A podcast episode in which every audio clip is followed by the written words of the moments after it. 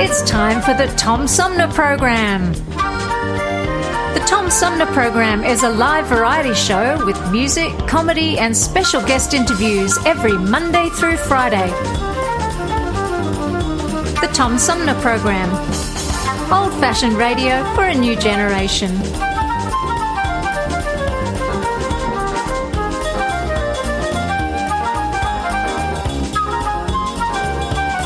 Theme music is Fruit of the Louvre, provided by flick composer producer Howard Eddy.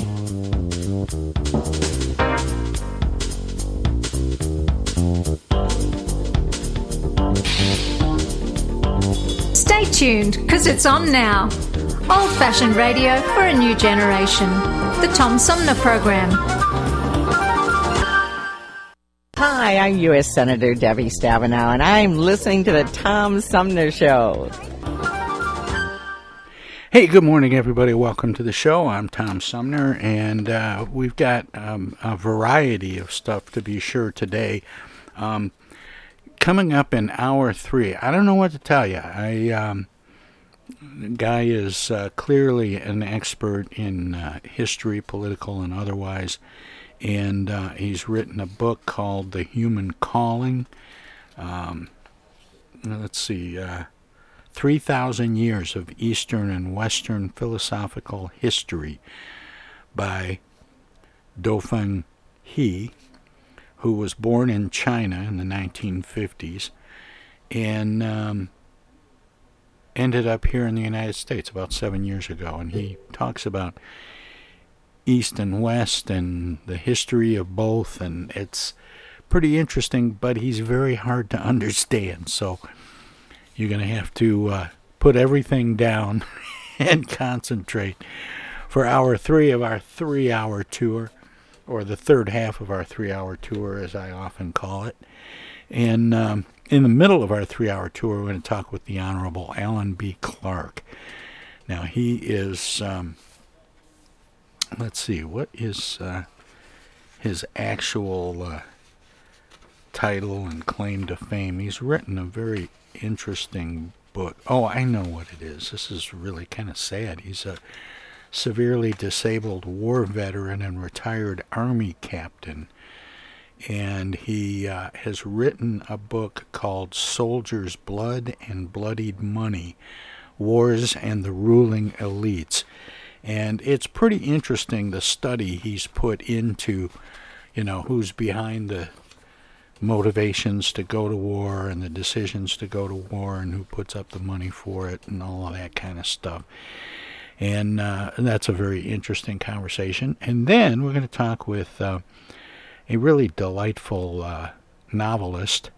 Stacy Lee is her name, and she has a, a series, the Nubble Light series, which actually is about a um, a lighthouse and uh, she's got a whole series of books. I think she's three or four deep into this series that all take place in or around this uh, this lighthouse. The uh, newest is 10% of My Heart. The one before that, Never in a Billion. And uh, of course, there have been others as well. Her name is Stacy Lee, and she'll be joining me coming up in oh, about a minute and six seconds. In the meantime, I'm not sure if I have time to read this all in here, but uh, I'm suspending production of the Tom Sumner program indefinitely effective Friday, September 2nd, 2022. There are several reasons, but if I were to pick three, they would be declining uh, audience, um, decreasing uh, revenue, and um, and the state of public conversation in our country, which is becoming meaner and less informed. As for what's next, I'm not sure. I'm taking suggestions so far. I've had people say you should run for office or write a book.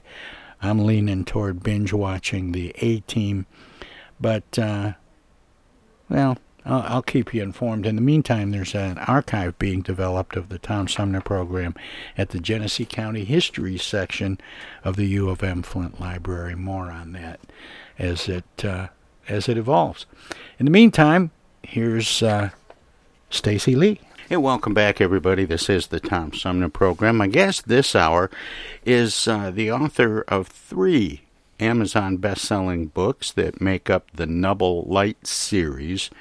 Um, the uh, fourth installment is uh, is just out. We're going to talk about that and and some of her background because it's kind of all over the place. But we'll find out more about that when we talk to uh, best-selling author Stacy Lee, who joins me by phone. Good morning, Stacy. Welcome to the show. Good morning. Thank you for having me. Um, this is uh, we're talking about ten percent of my heart, which is the the fourth uh, book in the the Nubble Light series. Um, there's a couple things that I want to ask about that. I always ask writers that uh, that do series if when you started with the first one, the hundredth time around, were you planning it to be a series, or did you get to the end of that first one and think, "But wait, there's more"? Exactly. I, I, um, you know, I set out to write my first book, which had been a lifelong dream for me. Um, so just getting that first book written was top priority. And um, when I finished and started editing, that's when I started having lots of ideas for other books that could continue to tell the story of this New England beach town and its history and um, yeah, the fourth one just came out, and I'm working on the fifth. Is that where the series title comes from? The Nubble Light? Yes, yes. So the Nubble Lighthouse, it's a historic lighthouse. Um, it's on York Beach in Maine, um, specifically Cape Neddick. And it's this quaint little lighthouse, but it sits up on this big hill. And it just has this massive, humongous presence even though it's just so tiny and it's so important to the people in that community and the history there is really phenomenal. And and I want to mention the uh, the other two books. Um, well, I'll just I'll just read all four. The hundredth time around was the first in the Nubble Light series. Then was Future mm-hmm. Plans, Never in a Billion, and Ten Percent of My Heart um, which yes. is now the the fourth installment. Will there be a fifth? Yes. Yeah. So the neat thing about the series is the books stand alone. Their stories, the first three aren't actually like they don't follow each other like a traditional series. They're standalone stories that complement each other with characters that pop in and out. But in the fourth book, the the main characters from the first three are all together for the first time. So it's really not until the fourth book where it all comes together. So there's more than enough room to continue the growth the growth of the plot and now, develop these characters. Does that suggest that you should read some or all of the of the first three books before embarking on the fourth, or does it stand alone too? Uh, well, it's funny. Everyone has different. My readers have different opinions about that. Some say you have. some say you have to tell people to read them in order. I mean, I'm I'm myself. Like if I'm watching a TV show, I have to watch it in order. I can't miss a second. I need to know what happens. Um, but you can read the first three not in order. But by the time you get to the fourth, if you haven't read the first three, there there will be lots that you do miss.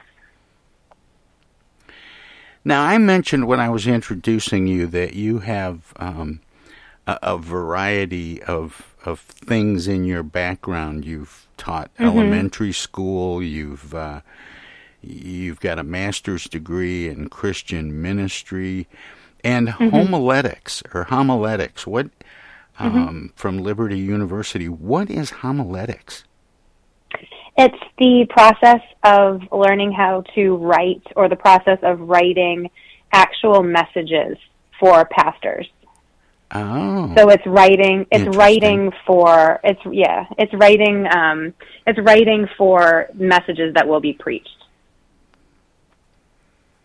Now you also have a um, master's degree in leadership and administration from Jones International University. What where were you going and and how did that turn into being a writer?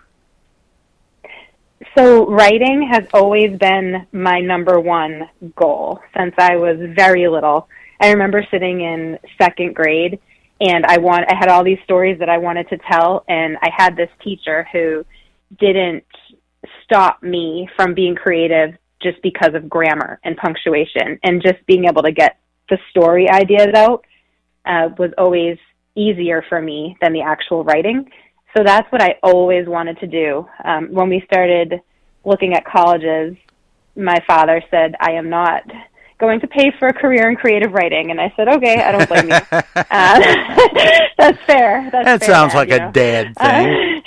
yeah, that's fair, Dad. And I also I've always loved working with children, so an internship opened up my sophomore year of college, and I did an internship in a fourth grade classroom and fell in love.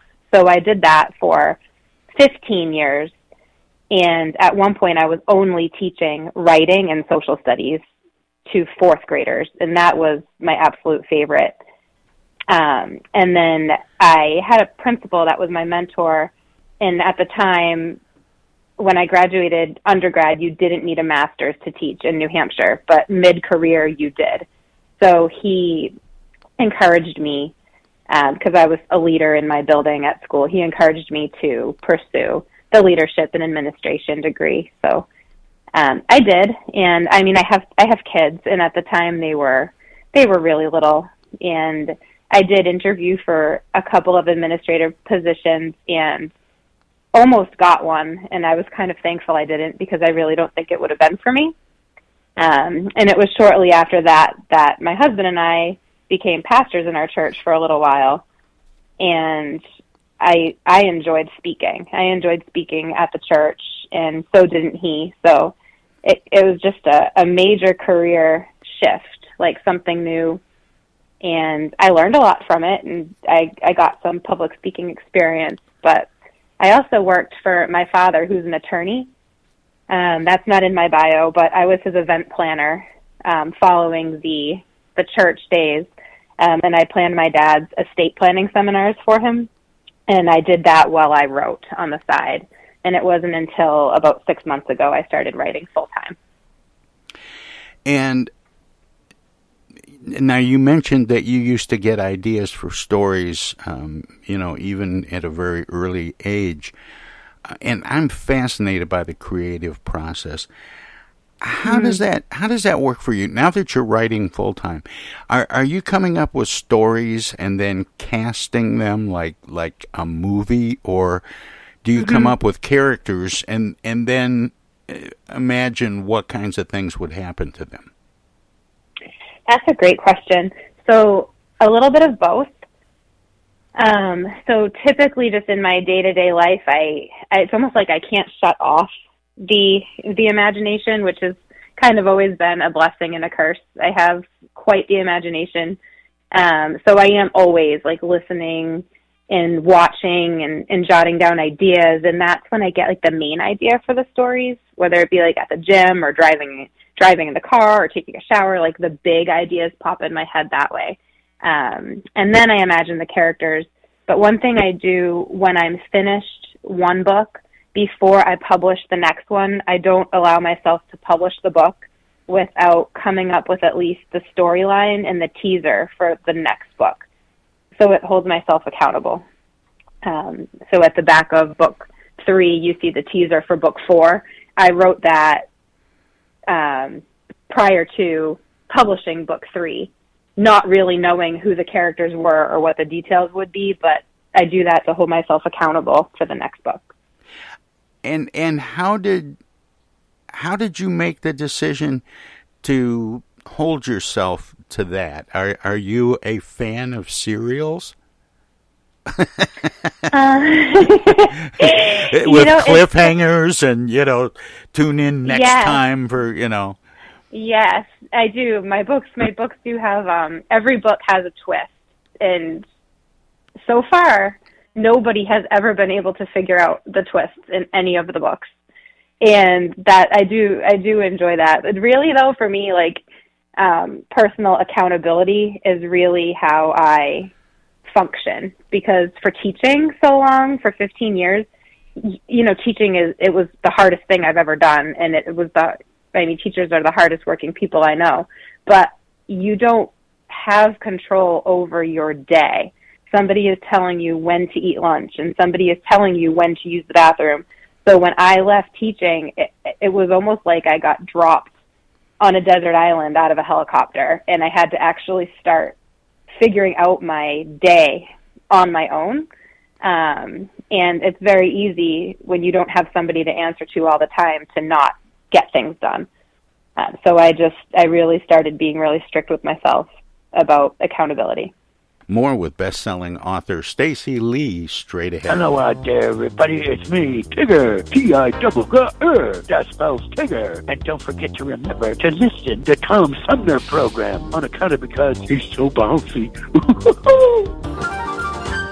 I'm Julie Lopez with Crime Stoppers. Have you ever wondered what to do if you have information about a crime or the whereabouts of a felony fugitive and you want the police to know but you need to remain anonymous? Well, here's what you can do. You can go to p3tips.com or download the mobile app. You can go to Crime Stoppers of Flint and Genesee County's Facebook page and click on the Leave an Anonymous Tip tab, or you can call 1 800 422 jail.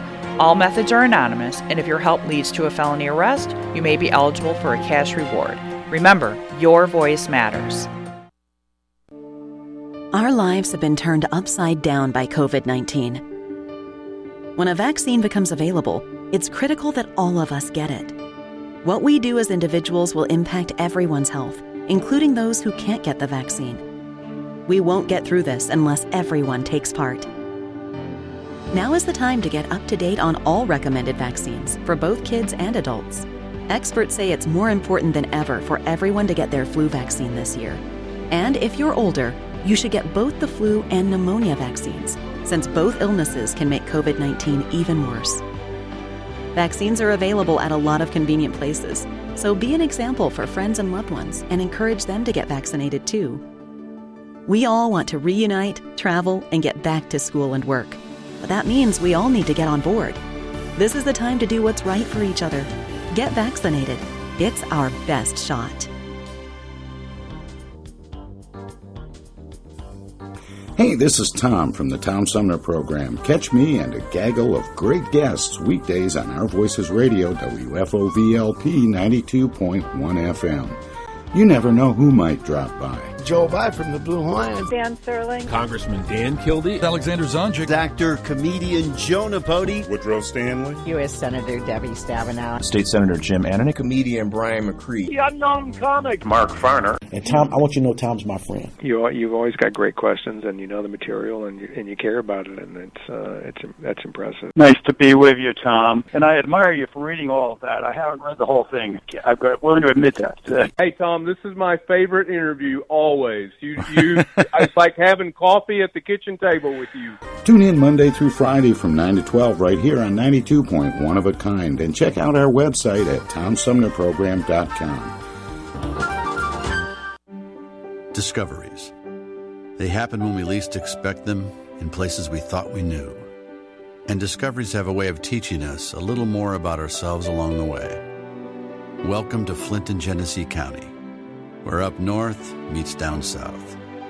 Home to Michigan's largest county park system and a vibrant culture. A place filled with discoveries we've yet to make.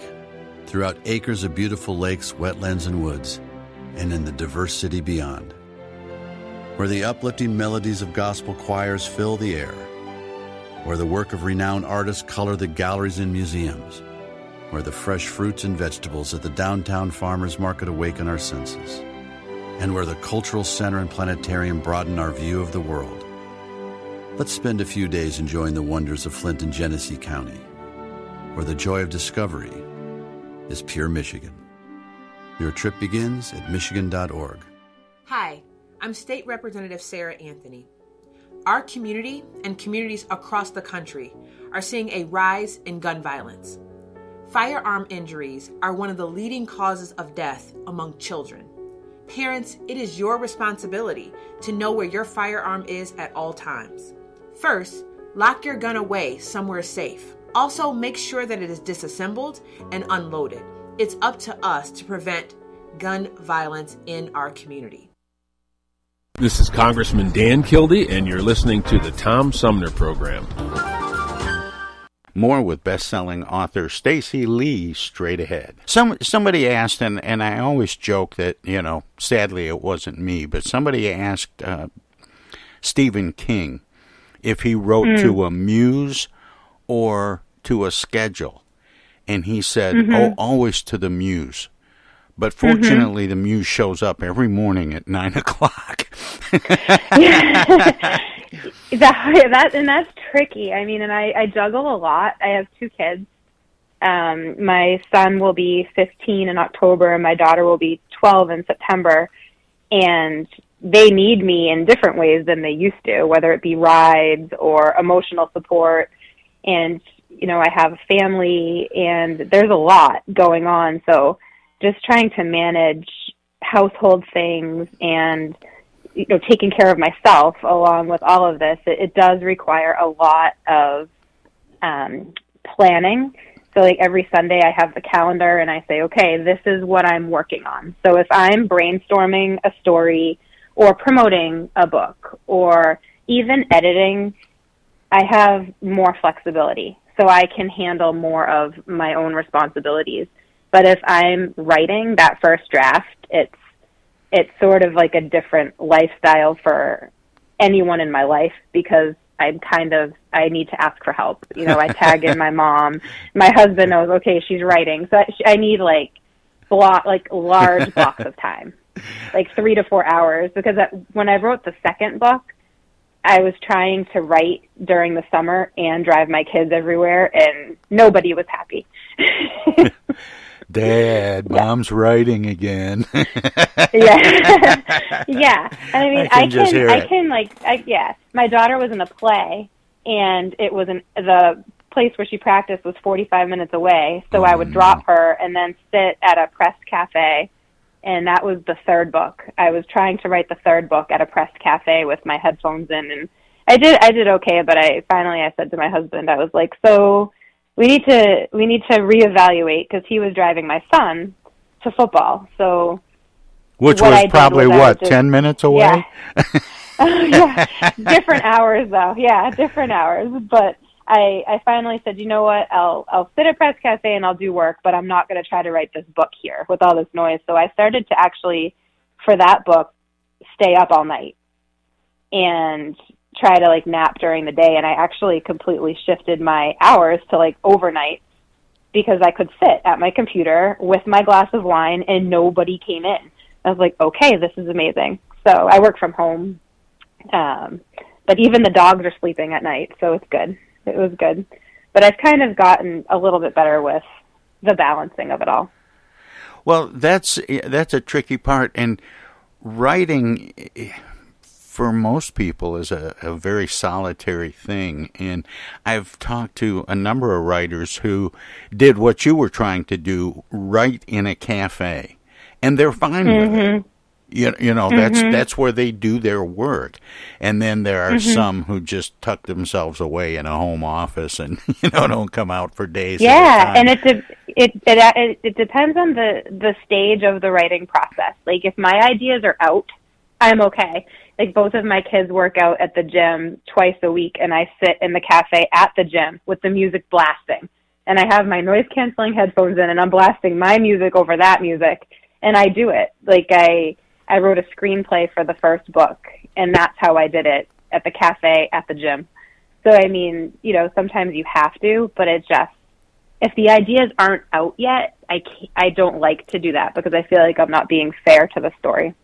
Now you said a little bit ago that you um, you enjoy speaking and mm. and being out and talking to people. And you know some writers are really funny about that. Writing is a very solitary kind of thing and and some writers aren't really keen on the the promotion part and book readings and interacting with with people. Um, but it sounds like you might really enjoy that part of it I do. I do. I, I mean, I get nervous. I think that's normal for anybody, but it, it has been really fun. and I, I'm actually working on also a um, a series for children. And part of why I'm doing that is so that I can get back into the schools and maybe do some readings and maybe some workshops with the kids. Oh yeah. So that that's something that I'm I'm really looking forward to because although I do I appreciate the quiet that comes with this career, for sure. Uh, I do like people. Now you mentioned that you um, you get ideas all the time that they're always Mm-hmm. popping up, and I'm I'm always really fascinated by what inspires those things and how you keep track of those things. Um, do you have a, a, a journal or a friend of mine uh, who's a songwriter in Nashville has uh, these um, spiral notebooks and he jots down chord progressions and lyric ideas and stuff. He Mhm. calls it his boneyard. Um, That's awesome. do you have something like that? I do. It and um, I do as much as I like paper to pencil. Um, as much as I I value that with the lifestyle that I live, it it helps me to just. I have an app on my phone that I I downloaded. It it's called Writer or something like that. It's like a notepad. And I just have different tabs, and what I do is I'll I'll have my ideas, and I actually just open the notepad and I'll dictate my ideas. Sometimes in the car, or um you know and it's funny because i am a people watcher by by nature but it, there, if you just like watch people and listen to what they're saying like it's hard to not have ideas for me because everybody is so different and everybody comes with different past experiences especially you know now that i'm on the fifth book i have to kind of venture out not so much to only what i know. When you talked about, um, you know, uh, dictating something into your phone, you know, to, Mhm. to keep Mhm. notes, I all of a sudden this picture of Michael Keaton from Night Shift flashed through my head, with him with that little handheld recorder going, Yes. call Yes. call Starkist. yes. Yes, that's exactly it. It's it's the um it's the it's the cassette recorder of 2022. Right, The- right, exactly. Yeah. are are you when you write? Um, do you have an outline, or does the story uh, um, almost tell itself once you start writing? I definitely have an outline. I'm, I'm really serious about the pre-writing process and the brainstorming. Um, I have I have software on my computer that I downloaded when I was writing the screenplay. It's called Final Draft 12, and what I do for my pre-writing ever since I purchased the software is I open up. They have this blank canvas um, for the beat board, and I I make almost like a whiteboard on my computer screen with um, you know what every chapter, what will happen in each chapter, character bio, setting, and then I have other diagrams with characters from previous books. How are they connected? Because they're all connected somehow.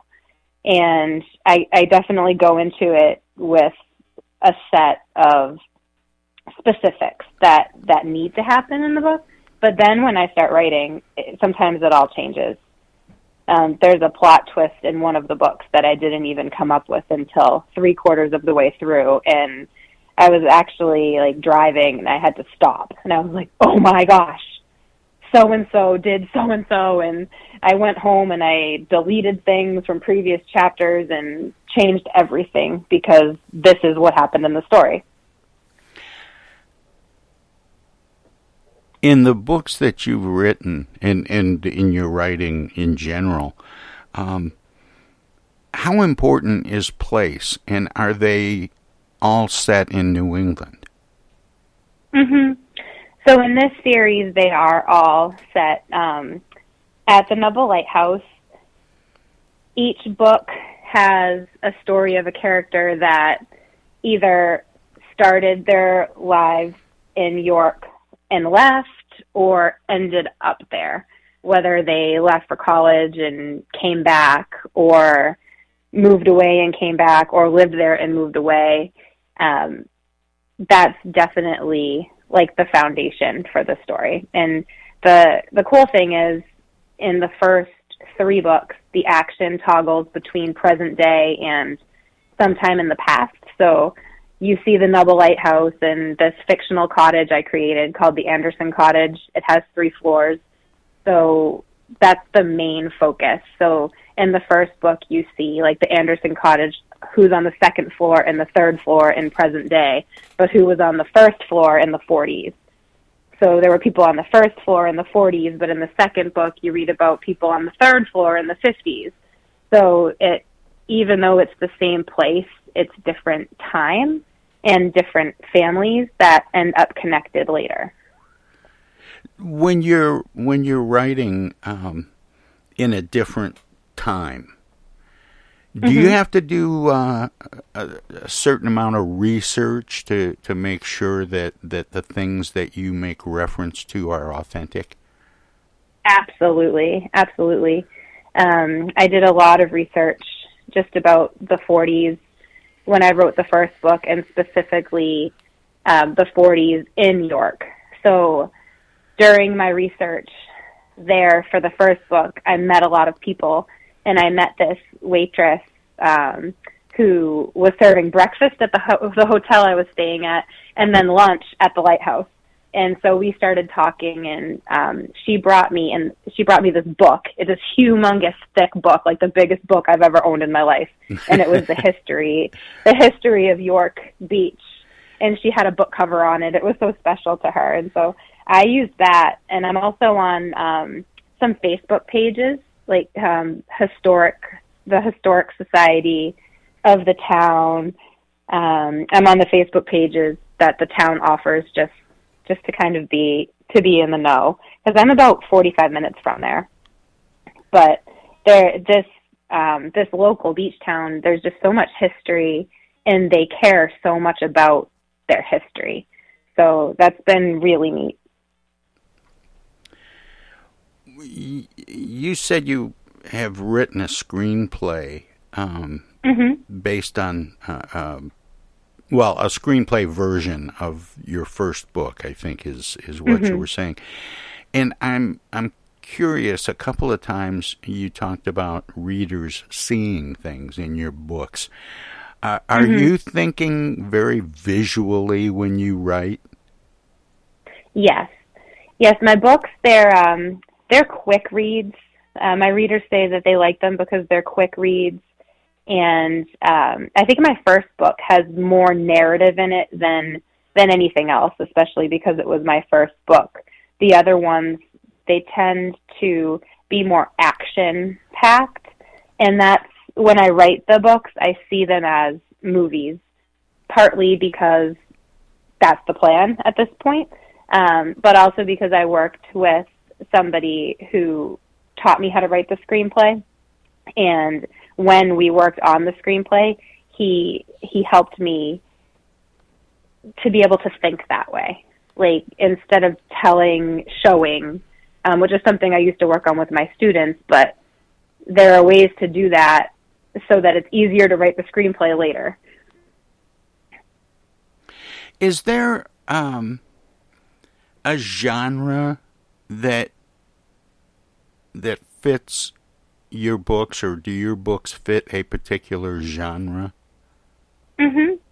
So that's kind of the interesting thing about this series, um, and it sort of happened by accident, but it's working. Um, it's thankfully. So it's I would I would classify it as women's fiction, but men do enjoy it. Uh, my father-in-law is probably my biggest fan uh, men do enjoy it, and each story has different subgenres.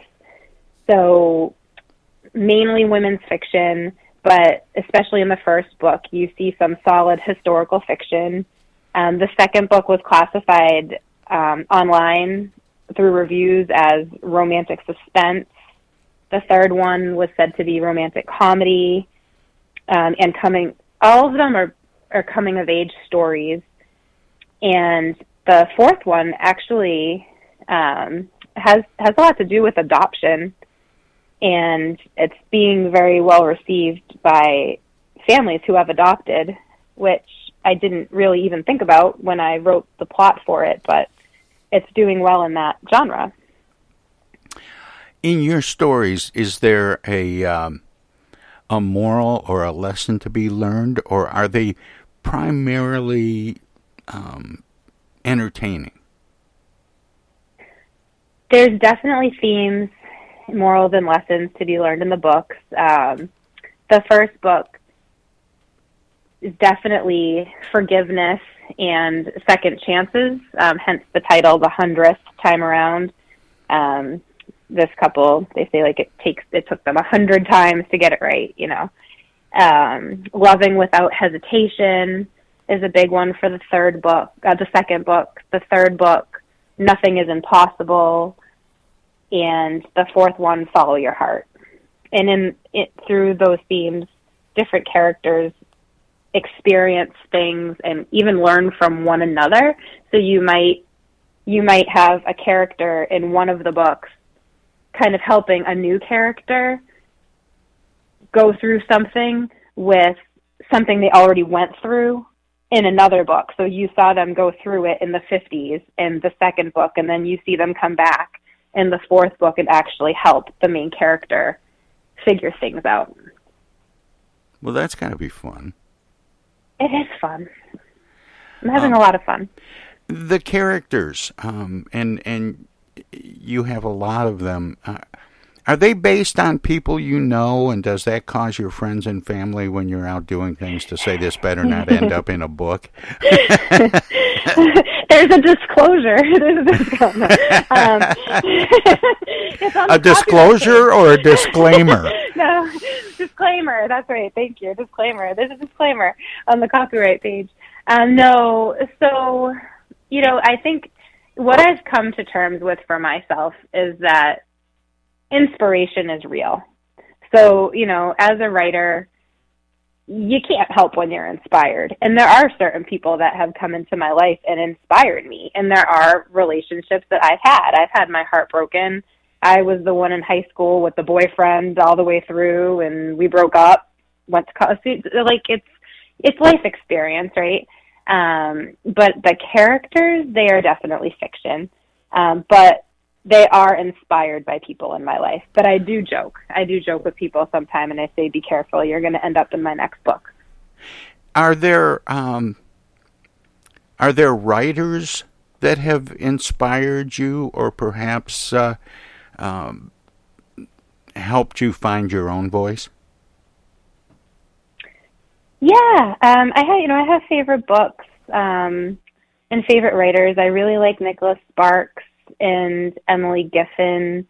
Um, Summer Sisters by Judy Blume is one of my favorite books. And I like classics like Anne of Green Gables. Um, I started reading Colleen Hoover books recently, um, and I'm really enjoying those. But I would say, like, as far as inspiration goes, um, teachers. My high school creative writing teacher's name was Mr. Weitenheimer, and he was very encouraging. Um, you know, I was a good student, but I was never A level um, AP classes, and the only advanced class I ever took in high school was creative writing. I was in like kind of bottom of the barrel algebra, but advanced AP creative writing. And with that, I wasn't very confident. And he kind of taught me that I belonged there. And I had I had work published in our school journal, and that was really neat for me. And I think that that's huge, and that's sort of why I I continue to be passionate about working with children when it comes to writing. Now you said there was definitely going to be a uh, a fifth book in the Nubble Light Mhm. series, um, and and then that begs the question: Have you already sussed out a sixth book so that you can let the uh, fifth one come out? so I have some time there. I have some time there because the fifth the fifth book is still in the the pre-writing the Okay. pre-writing stage.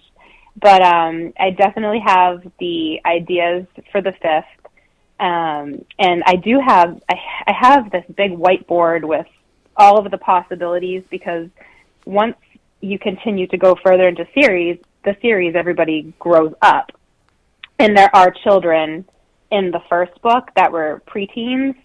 So I'm thinking eventually they will be old enough to have their own stories too. So then the children of the main characters now will become main characters. Oh, so you're looking forward to uh, the uh, the Nubble Light, the next generation.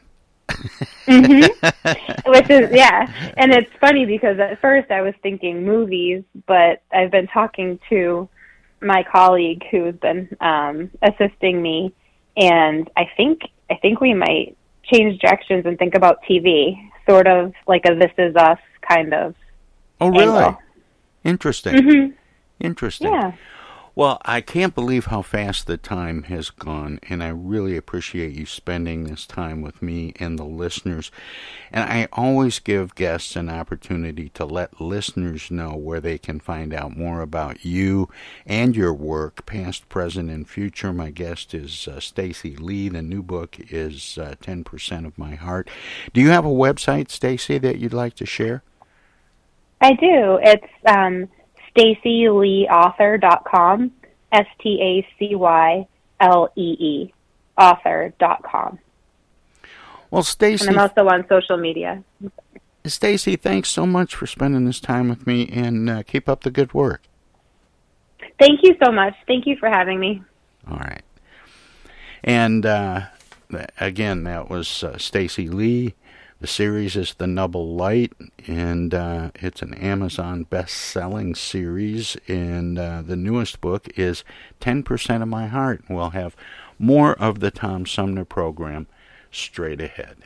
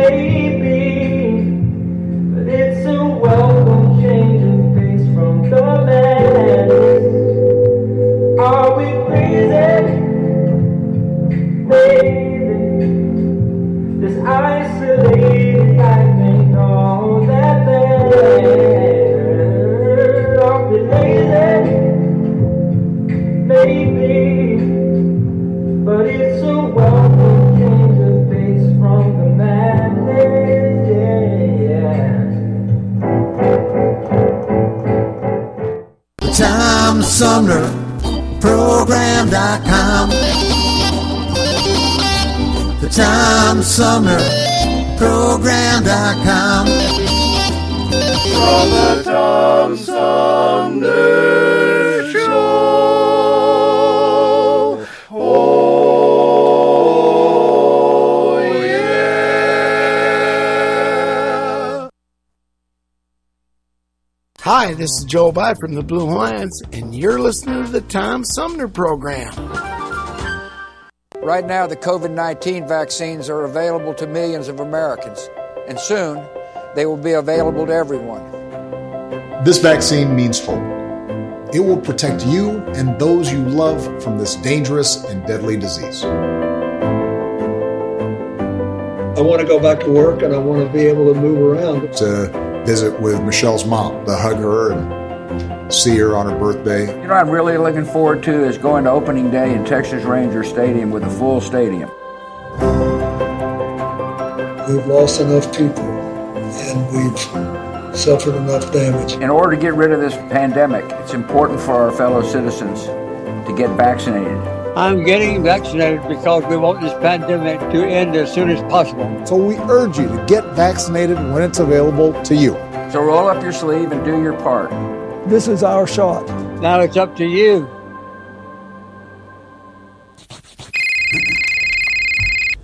Yo, speaking. Oh, dear.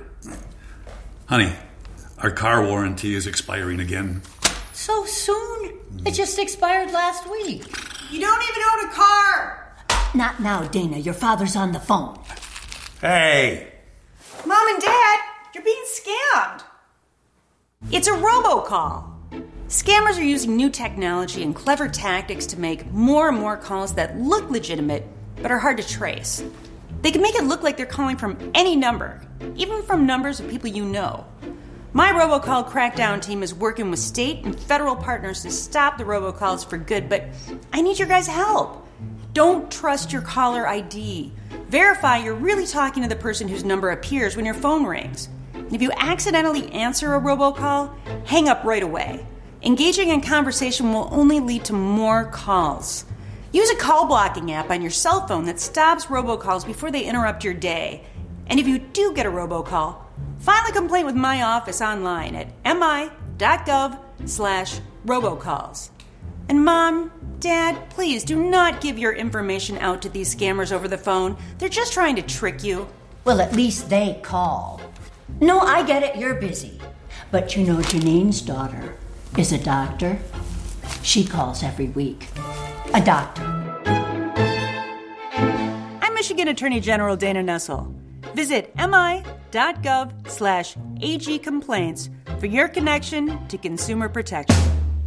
It's 2022, and this year the Tom Sumner program begins its 14th year. It would not be here without support through the years from individuals and organizations like these. Seth David Radwell, East Village Magazine, Flint Institute of Music, Hello, I'm Maestro Rickety Mag. Flint Community Schools, MTA Flint, Flint Comics and Entertainment, Hamady Complete Food Center, the Flint River Watershed Coalition, W.H. Wisecarver, the Genesee County Road Commission, Sloan Museum Auto Fair, Thomas Appliance, the Genesee Health Plan, Swiftlet Technology, Mott Community College, it's Pure Michigan. Friends on Facebook have also helped by contributing to the show's online fundraisers two or three times a year. If you would like to help the Tom Sumner program continue to thrive by becoming a sponsor, send an email of interest to tom at tomsumnerprogram.com. Add your name to the list of supporters, past, present, and future. Technical assistance for the Tom Sumner program is provided by Swiftlet Technology, engineering and IT services at swiftlet.technology.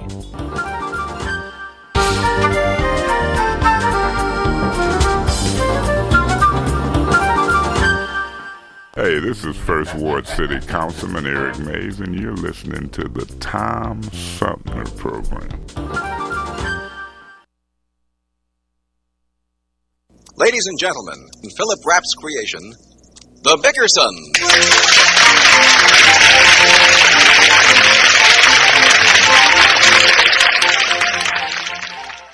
Like most married women, Blanche Bickerson is a romanticist. Having talked poor husband John into taking her on a second honeymoon, three o'clock in the morning finds Mrs. Bickerson in the lobby of a small hotel at Niagara Falls. Exhausted and bleary eyed from the long drive, John Bickerson unloads the luggage outside as his wide awake wife talks to the night clerk. Let's listen.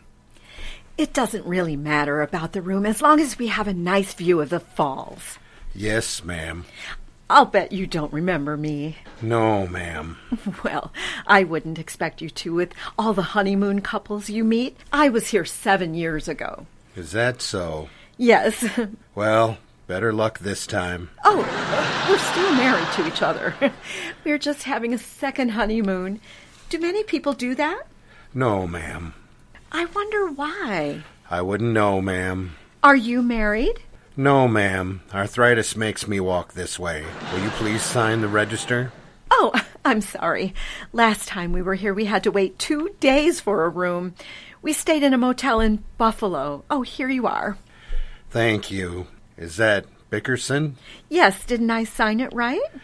Yes, ma'am. Mrs. John Bickerson and husband. Here's the key, room 318. There's the automatic elevator over there. We don't have any bellboys at night. Oh, that's all right. I'll go out to the car and get my husband. John, where is he? He's not in the car. I wonder if he took the luggage out of the trunk. Good heavens! John, get hmm. out of that trunk, you darned fool! John, John, John! Blanche, Blanche, Blanche, shut the door. There's a draft. Come out of that thing! All right, all right, all right. Don't pull. Ow, my hand! Oh, serves you right. Pick up that luggage and straighten yourself up. Ow. I don't want you to go in that nice hotel looking like a ragamuffin. It's a nice muffin. Um, grab a couple of these bags, will you, Blanche? No! It wouldn't look right on our honeymoon. Come on! Oh, my back. Where's the bellboy? We don't have any at night. Are you the clerk? Yes, sir. Where's the register? I, I want a room with a bed. I've already signed it. You've got a room. Good. Where are you going to sleep? Come on, John. Stop dragging your feet. I just drove 2,000 miles for a second honeymoon. Lead me to my room. You had to talk like that in front of the clerk. Oh, let me sleep, will you, Blanche? I'd just like to go one place with you that you didn't embarrass and humiliate me. You've been unbearable since we left home. Keep going. In here? Yes. Pull the bags in so I can shut the door. No windows? No nothing? How much do they get for this broken down room? This is the elevator. Oh, well, push the button or something and get it started. I can't keep my eyes open another minute. I was afraid this would happen. I'd hoped that going on a second honeymoon would bring us closer together. Can't get much closer than this, unless you throw the luggage out. Every time I want you to be romantic, you're so distant, John. What is keeping us apart? The brown suitcase. What floor are we on? I'm sleepy. You're always sleepy. When you're not sleepy, you're humiliating me. I'll never be able to face that night clerk in the morning. You won't have to. Why not? There'll be a day clerk. Which way is the room? I don't know, and I don't care. I'm going to stay in the elevator. Oh, come on, will you, Blanche? Well, say you're sorry. I'm sorry. Now, where's the room?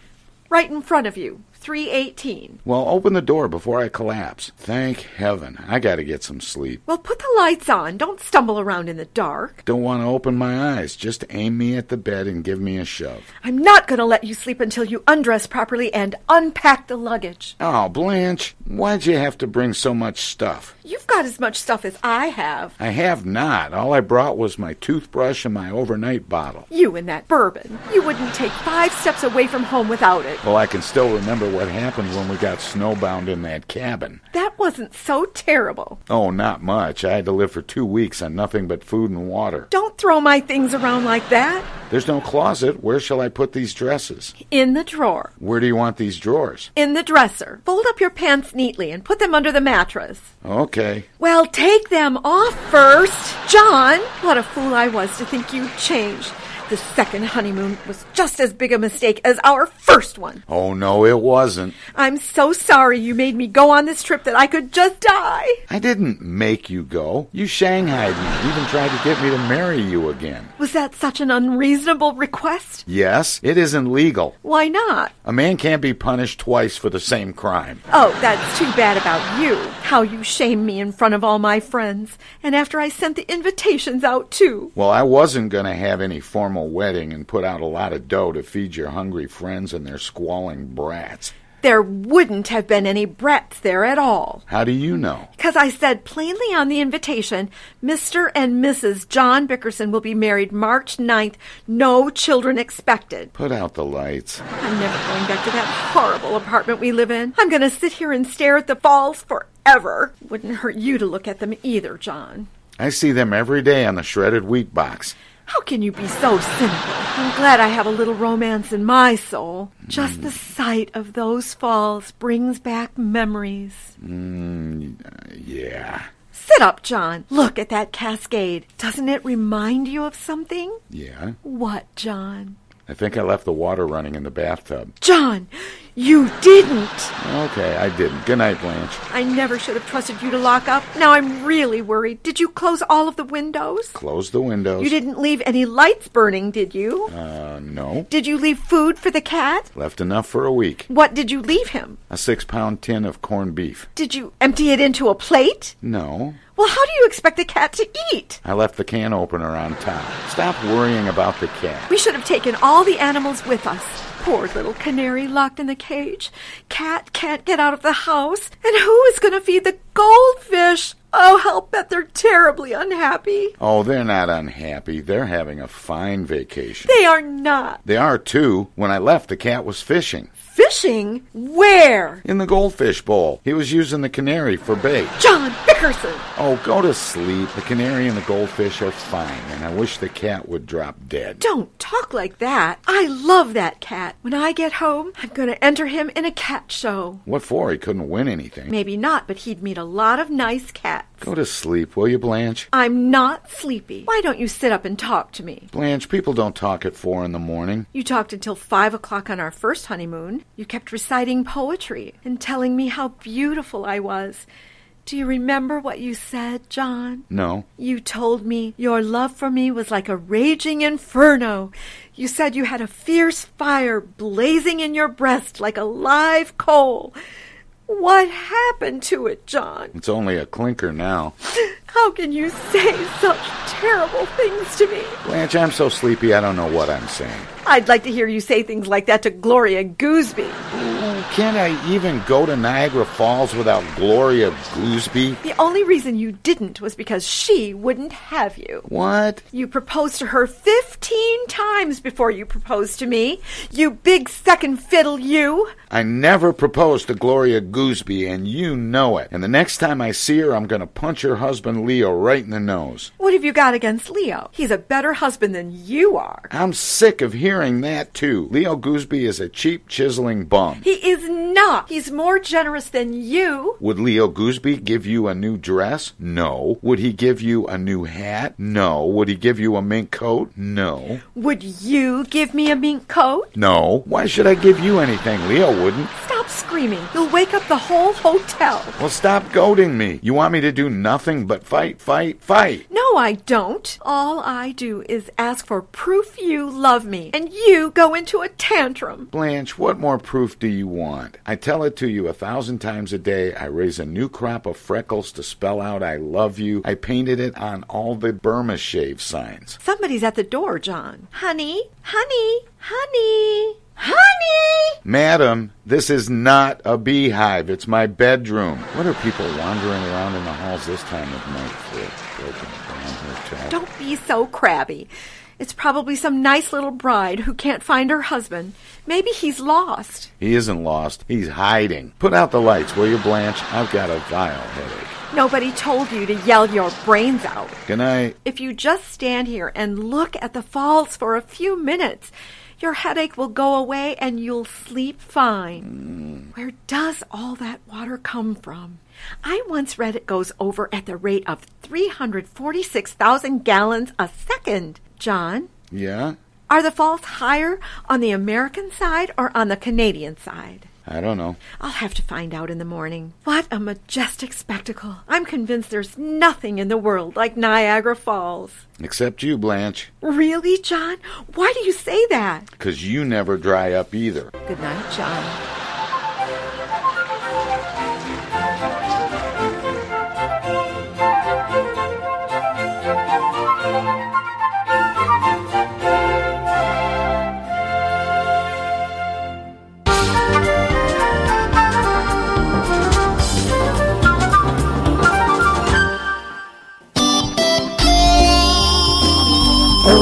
Old-fashioned radio for a new generation. The Tom Sumner Program.com. The Tom Sumner Program.com. The Tom Sumner Program.com.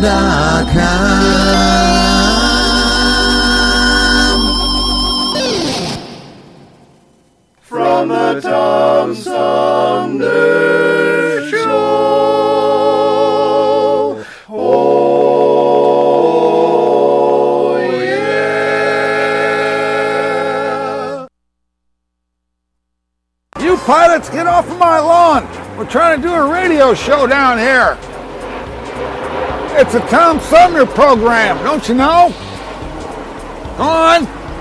Go on, get out of here.